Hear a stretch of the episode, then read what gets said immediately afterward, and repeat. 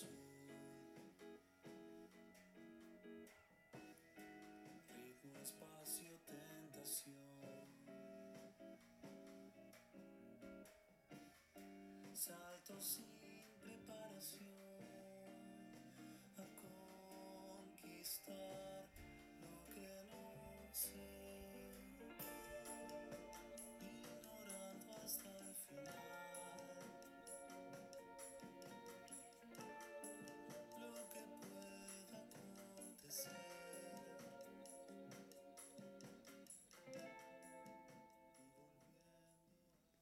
Right, good evening. Here we are, 7th episode of the Quarantine Hotline. Can't believe 7 weeks I've been doing this, but I don't remember anymore how long we've been in lockdown. I'm not gonna try to remember anymore. I think it's in time is irrelevant now.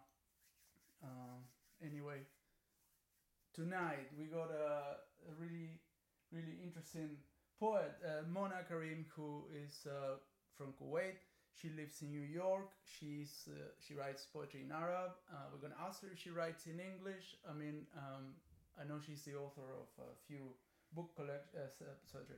poetry collections in Arabic, and we're gonna talk to her about that. It's quite interesting that I've been talking to a lot of poets, and I'm not necessarily a person who reads a lot of poetry. So I mean, I don't know why this turned out the way it is, but I'm very interested, and I've been getting more into this. So I'm not a poetry connoisseur. I just want to talk to Mona. Is someone I admire. We've been talking on Twitter for a long time, and I've been trying to do something with minor literature for a long time. So she's on Zoom now. I'm gonna ask her to join me if she's around. Hello, Mona. Are you there? Hi. How are you? Good. How are you? You are in New York now. Yes. It's a sunny, nice day. What is that? I said it's a nice sunny day over here. All right, it's 4:00 in the afternoon. Of course, here we are. Yeah. It's getting dark. We are in sunny London as well. And how are things over there? I mean, it's been quite rough in the past few months, yeah. Yeah, it's really crazy. I feel like the quarantine has magnified time and feelings and events for us, and then as you know right now, the protests have hit 2 weeks maybe. Yeah. So yeah, it's really a different experience. Yeah, so much is happening. I feel overwhelmed. I feel like every day is an eternity. Have you been part of the protests? You've been involved in some way? Yes. The first few days I was attending the protests, and always asking myself the question of like whether the virus is as politicized as us, and whether he will spare us, Wow. But also, I will admit that living in the United States these many years, it's really hard to be hopeful about things, Yeah. So I try to like retreat away from political events, try to like recharge before I go back again, because I know like this, if there is a fight, it's not gonna end anytime soon, right? Like everything has such a long span, I guess. How long you been in the USA now? About 10 years, actually. I think, by the end of this year, I will complete a decade in this country. Okay, solidarity. Yeah. Yeah. I've been 20 years here in the UK. I mean, it's... oh, shit! Yeah, almost okay. 20 years, a long time. But, but I do, I mean... there is this feeling, I don't know, I mean, that things are worse in the USA, in terms of race. So I talk to a lot of black friends here, and they all say, we get it bad as well here. But the impression that I get from seeing this from afar, because I've never been to the USA, so I don't know the country, but the feeling you get is that it's things are made worse because of the gangs, and the violence of the police, which is all armed, you know, not just a few units like here. So, but yeah, there is a tension that is always been there, you know, hasn't it? It has never gone away. So I get you have right not to be hopeful in a way. Yeah, yeah. I mean, I think I would say I'm more hopeful now after the pandemic, because I feel like anyone who has a score to settle with this like regime, with the system, you know, is on the streets, you know, which is why everyone has been like, okay, the crowd is more diverse. What does that mean? It really just means that, you know, everyone is frustrated with what's going on, right? So like it's, you can feel the heat. And I don't want to, like, you know, compare Europe or the UK to the US, but definitely the US has, like, a particular history of anti-blackness, right? And it's, like, a very, like, militarized, like, hyper-police country, hyper-surveilled country, you know? So when we talk about fighting the police, we're really talking about fighting so many things at once, right? Like the prison industry, the military industry, all of that at once, you know? So... And I think also we're not aware of the scope of what we're fighting against, you know? It's really overwhelming. Yeah, it feels, I mean, coming from, you know, Latin America, the feeling I get sometimes is that the case of the USA is a case of state terrorism against its own citizens in many ways, you know, like, especially against the minority population, you know, the way the prison system works and the police brutality and the way the police are armed, you know, it's like a... Yeah. It's like a military. It's not really a guy with a truncheon, you know, coming at you. Yeah. They got tanks, you know. It's insane. I think that. That's different. Yeah, I think one of the actually in this town in upstate, like the sheriff has this tank that actually was in Afghanistan, actually was in Lebanon, I think, and like they brought the tank back and gave it to him as a souvenir. Yeah. You know, so like. It is that society, and I keep saying, like, you know, we're like Americans don't realize that they are themselves colonized, you know. They're colonized objects by their own state. I was going to ask you this, you know, because you know you come from Kuwait, from the Middle East, so you know the history of European and American imperialism in the Middle East it goes a long way. But in and I've seen comments online about people saying, you know, like really outraged, saying, this is not Baghdad, this is the USA, you know, or this is not Aleppo, this is the USA, they shouldn't be killing citizens like this. And that made me very angry, you know, I can imagine you get probably actually very much more angry than me, you know. But I wonder how this struggle, you know, can be inscribed in anti-colonialism, you know, because I think you cannot separate these two things, you know, and how they don't fall into the narrative of we are Americans too, you know, don't do this to us, you know. This is something that for me is important to keep like very clear, you know. Yeah. No. Yeah, I agree. I think this is also why I try to like withdraw sometimes, because I do realize there is this huge gap between one, like my perspective of what's going on, or like as again like the scope of how the system operates, because a lot of there's so much naivete, you know, on the part of protesters, and you know we gotta admit that, you know, since the Vietnam War, like the United States has succeeded at assimilating minority groups, especially, you know, black people, but also, you know, people of Latin American background into the military, into the police state. Yeah. And you know, this really like killed any prospect of these groups being internationalists, like the way they were in the 60s and 70s, and having that consciousness and that connection, even though we're seeing like global responses to Black Lives Matter, and you know how this movement has become like some sort of like a language for all people in diaspora. At least, you know, there's still work to be done towards that internationalism, you know. And you would see even like say like black liberals in media talking about trying to use the history of black people in the military as proof of being, you know, equal citizens or things as such, right? So there's so many contradictions, and it's also I don't know where we can begin with this, but if anything, it's, I feel like this time the conversation could be different, you know, the conversation, you know, is going beyond Americanism, really, you know, and because like we cannot disconnect this from what ICE has been doing as well, right? Like, so everyone's seeing how this violence keeps reshaping itself and targets a new group every time.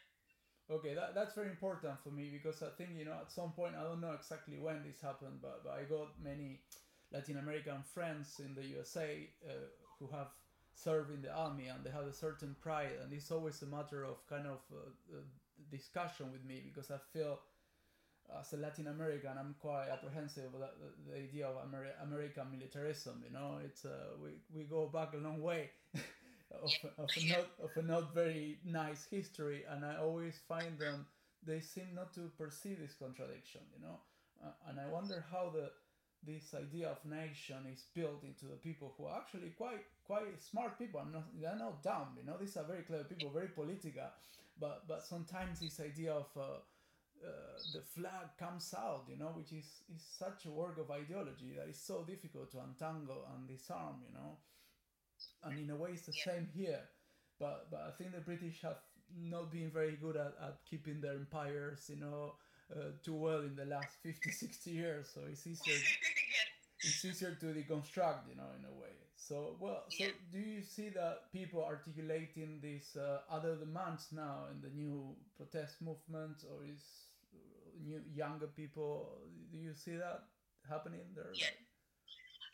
Definitely, you know, I think, and maybe even just like if you notice like the rise of the left in the United States like the past 2-3 years, because like before Trump, like, you know, the left were just like a marginal, you know, like I don't know what to call them, like really irrelevant group, you know, just like, you know, elitist intellectuals inside institutions saying things, but since, you know, like under Trump and with the rise of Bernie Sanders, you know, and like this idea of like grassroots movements and even this new thing that Americans made up of like social, democratic socialism, which is like really a hybrid thing that sometimes I laugh at it because, you know, when you look at their program, you feel like, oh, you know, like what is really progressive about this? I mean, yes, this is like important social welfare rights, but you know, in the US they're seen as like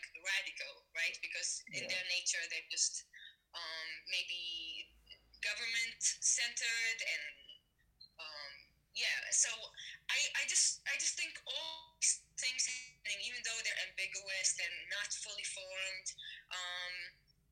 do make me feel optimistic, you know, in the past few years, like having the left become dominant, at least in discourse and media and language, that does bring more accountability. Even the fact like that foreign policy was never of interest to the, you know, like to the public, you know, so now foreign policy is becoming more of like, you know, I don't want to be like 100% optimistic, but I would say like, it is part of everyday debate. Okay. And in the book, I noticed it too, you know, like people want to talk about war at the same time you talk about the police state. And I think, you know, like, if we go back to that point of like, you know, minorities being in the army, the failure of the military, you know, in the U.S., in the sense, like, of giving a good life to these people has always exposed itself. Like, it's not like people are delusional or something. Okay. But they do have this hope of, like, social mobility through the army, and the state preys on the poorest of people to join the army. So, like, I don't know. I don't believe, like, this, like, addressing the military state in this country can happen without a global response too, you know, like people, like that would definitely push people, and who knows, maybe this happened, like the fact that people are responding to Black Lives Matter everywhere, like tells me that there is a prospect for,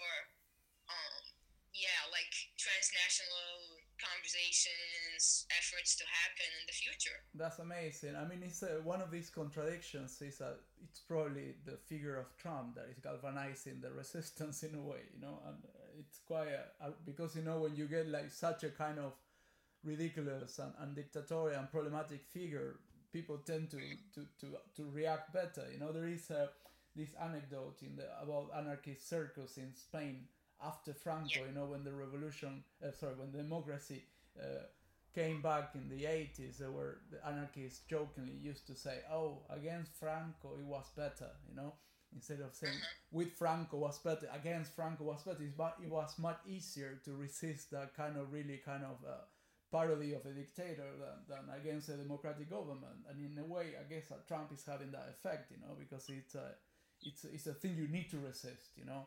I think we can all agree, if you are on the left, that you need to resist someone like Trump.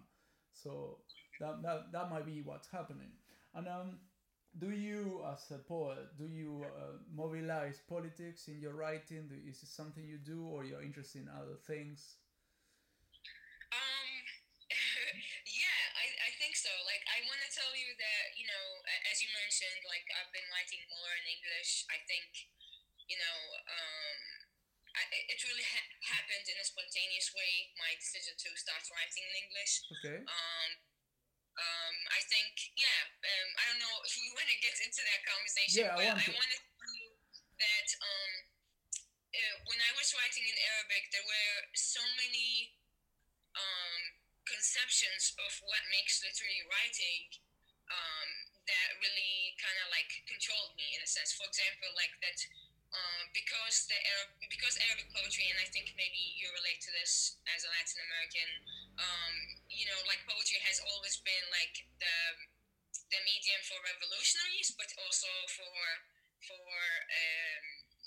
let's say pro regimes, pro dictators, you know, like, so it's like, it's a battlefield really. So for a long time, Arab poets have been trying to like read the poem of all that, right? Like to let's say abduct the poem to become more individualized, to become not sentimental, to become about the daily life, about details, all of that, you know. So this movement maybe like was at peak in the 90s, you know, and continues to have that. And I think it did achieve something good for us, you know, because you know, like to bring poetry back to art, back to literature, and this is where the kind of poetry I grew up around, right? But this comes to become like I discovered that it becomes a limitation in the kind of subject I can engage with in my poetry. Like, why can't I talk about politics? Why can't I talk about, say, even like women's concerns, right? Like, that was something that made critics always criticize. If you're preoccupied by your womanhood and all the questions related to that, is that really serious writing? Because somehow the personal is seen as a contradiction to what could be a public text, right?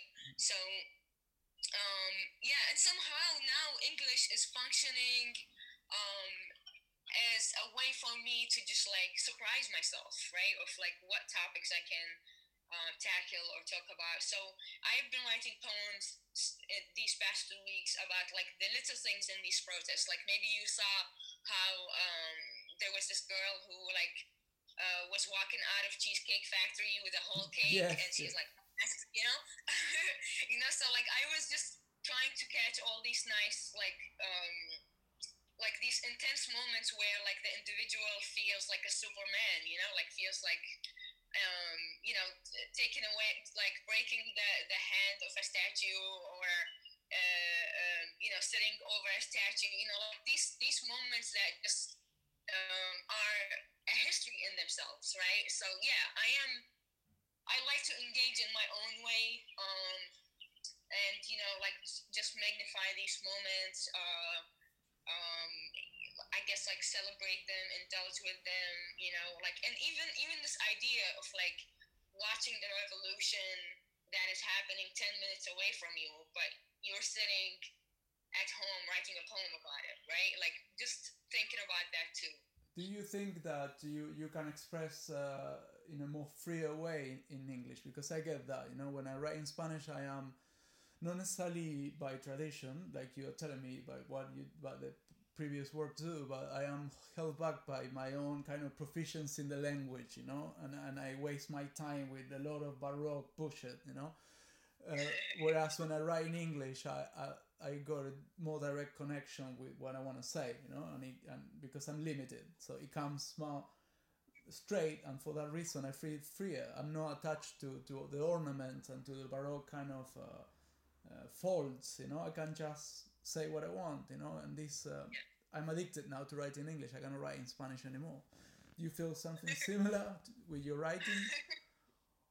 Or you fluctuate? Yeah, I'm scared of getting addicted, you know. I so far I've been I keep saying like, no, I write in Baroque, even though I haven't had the chance to write some Arabic stuff in a while, and I absolutely agree with you. I love actually, like, you know, your work and the work you do with minor literature, because, you know, like, this is, people really underestimate how common we have become, right? Yes. Like this, yeah.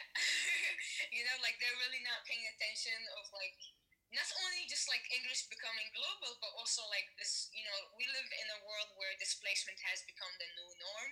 Yeah. And you would think with the internet and all that, you know, you would think as an exiled writer or an immigrant writer, you would have more room to move and write in your own language.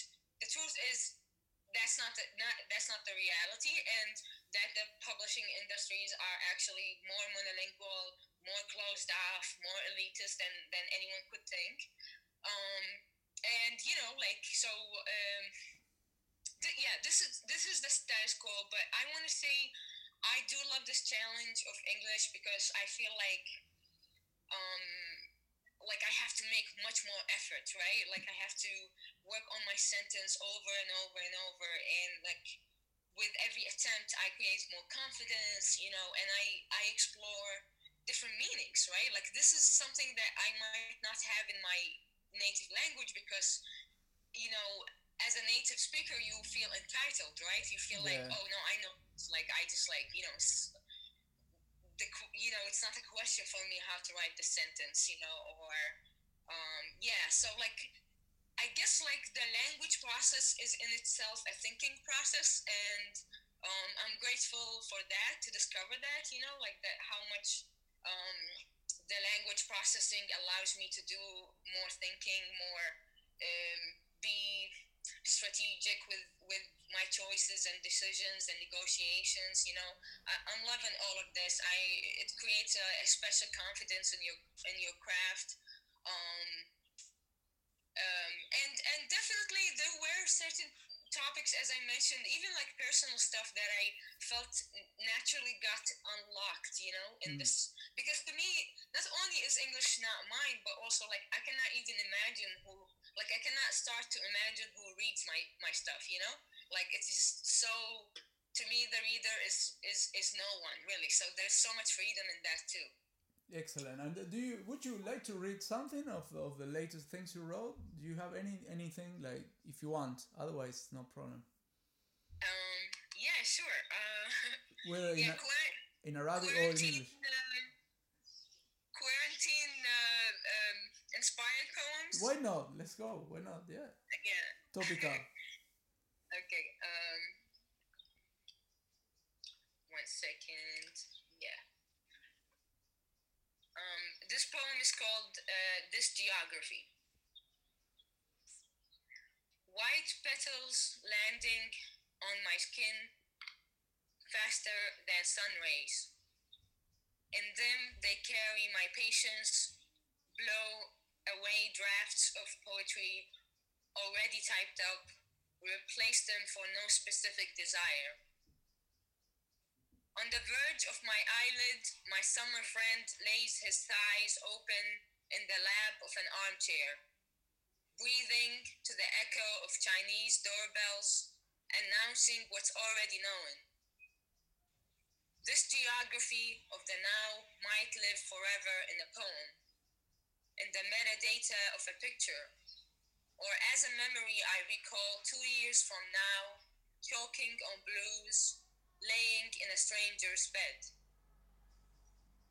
The tree that keeps shedding her children on me has the qualities of a god, a small figure and a big hair, trespassing over a fence to be of two homes. Only a god can make a fence look this pretty. The grass half-shaven sings the praises like a Sufi lover, like this bee hovering over my head. She keeps tasting my skin and changing her mind. Amazing. Beautiful. This geography, yeah? This is the latest things you're writing now, yeah? Yeah. This was inspired by a nice sunny day in the quarantine, even though I don't feel quarantined anymore, you know? But yeah. I think the quarantine is gone, you know, with all this, at least here in the UK, it's clear that no one gives a shit anymore. It was born to happen. At least it's happening for a good reason, you know, people are out there protesting. Excellent. Yeah. And are you planning to work towards a book? Do you want to create like a new collection? Or is something that doesn't interest you? I have finished writing a book, you know. Now I'm more like editing it, you know, rewriting some of the poems. There are some poems I feel like maybe need more expanding, you know. So yeah, it's definitely a project of a book. You know, I'm someone who likes to read several books at the same time, work on several books at the same time. So same here. Yeah, it's so been moving projects. It's the best way not to finish things, you know. But yes. But then, when you get like one of these periods, like I don't know when it was. I think from 2018 to now, I finished like 4 or 5 books. You know, it was everyone. Oh, you're so prolific. Yeah, but then I don't write anything for the next 15. You know, but yeah. Okay, excellent, Mona.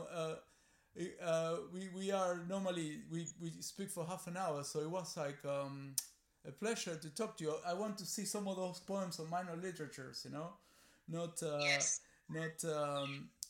just this interview, so if you want, you can send us some poems and we can feature them as a kind of exclusive of your work in English. Okay, all right? I'd be happy to. Yeah, send it over. And anyway, any links, anything you want to put, send me a message, because I will put this call online tomorrow morning, so more people can get it on the magazine and listen to the audio like a podcast, okay? Sounds good. Cool, it was a pleasure talking to you. I will let you go and I will play some music and go have dinner, because it's 9:30 in the evening. Enjoy your night. Take care, Mona. Nice to speak to you. Yeah. Bye-bye. Good night. Ciao. Bye. Ciao. Okay, that was Mona Kareem from New York. It's very interesting to talk to people so far away. We never met in person, but you talk on Twitter with people. You are seeing the work. You get to know them. I mean, if there is anything that has been amazing about doing this magazine for the last 7 years now, it's been to be able to know people you would never have heard before, and we are truly got an international community, like Mona said. You know, it's not the norm that people are from all different places and they come together in a place, because, you know, publishing, even with the work of so many great indie publishers, still very, very, very close game. It's hard to get in. There are many gatekeepers, and the only way you can really get in the game, I think, is making your own clubs. So here's minor literature. So I will close tonight with a song. I forgot to introduce at the beginning. This is Rodrigo Javega from Rosario, Argentina, playing a quite Brazilian-esque tune called Azul, a bossa nova. I've been using in this quarantine course music from this label from my hometown. The label is called Planeta X. All the releases are Creative Commons. So, but this is something that I probably need to talk to one of them in one of the shows, because it's an amazing group of people I know. We go back and from since the 1990s, they've always been doing very interesting things in music, writing, performance, and also amazing parties. So thanks to them for all the music I've been using for free. Next week we got Wendy Erskine. We're going to be talking to her about specific... I mean, we talk so much with Wendy that we said, why don't we make a special kind of show? We're going to talk about the things we haven't been able to write until now and how they're like a kind of medal of failure following us around. So that's it for tonight. I will leave you with Rodrigo Javega, Azul, and see you next week with Wendy Erskine. Take care, stay well, and like I like to say, fuck the Tories if you can. Not literally, but you know.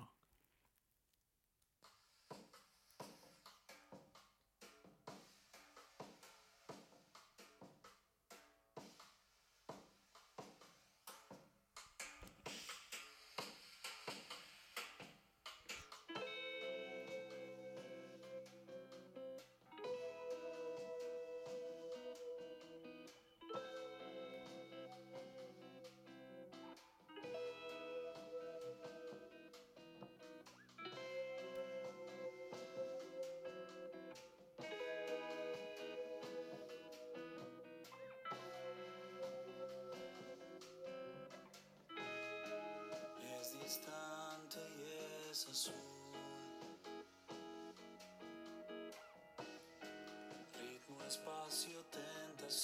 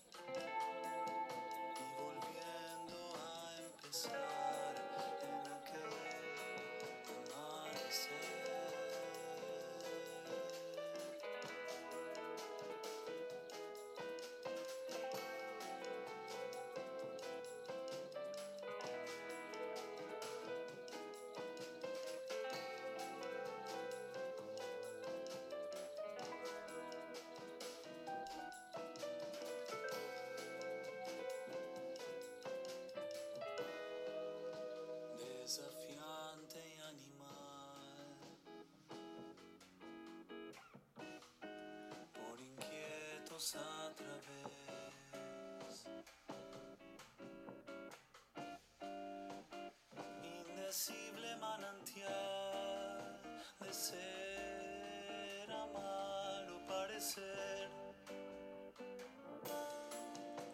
descubriendo hacia el final lo que puede suceder.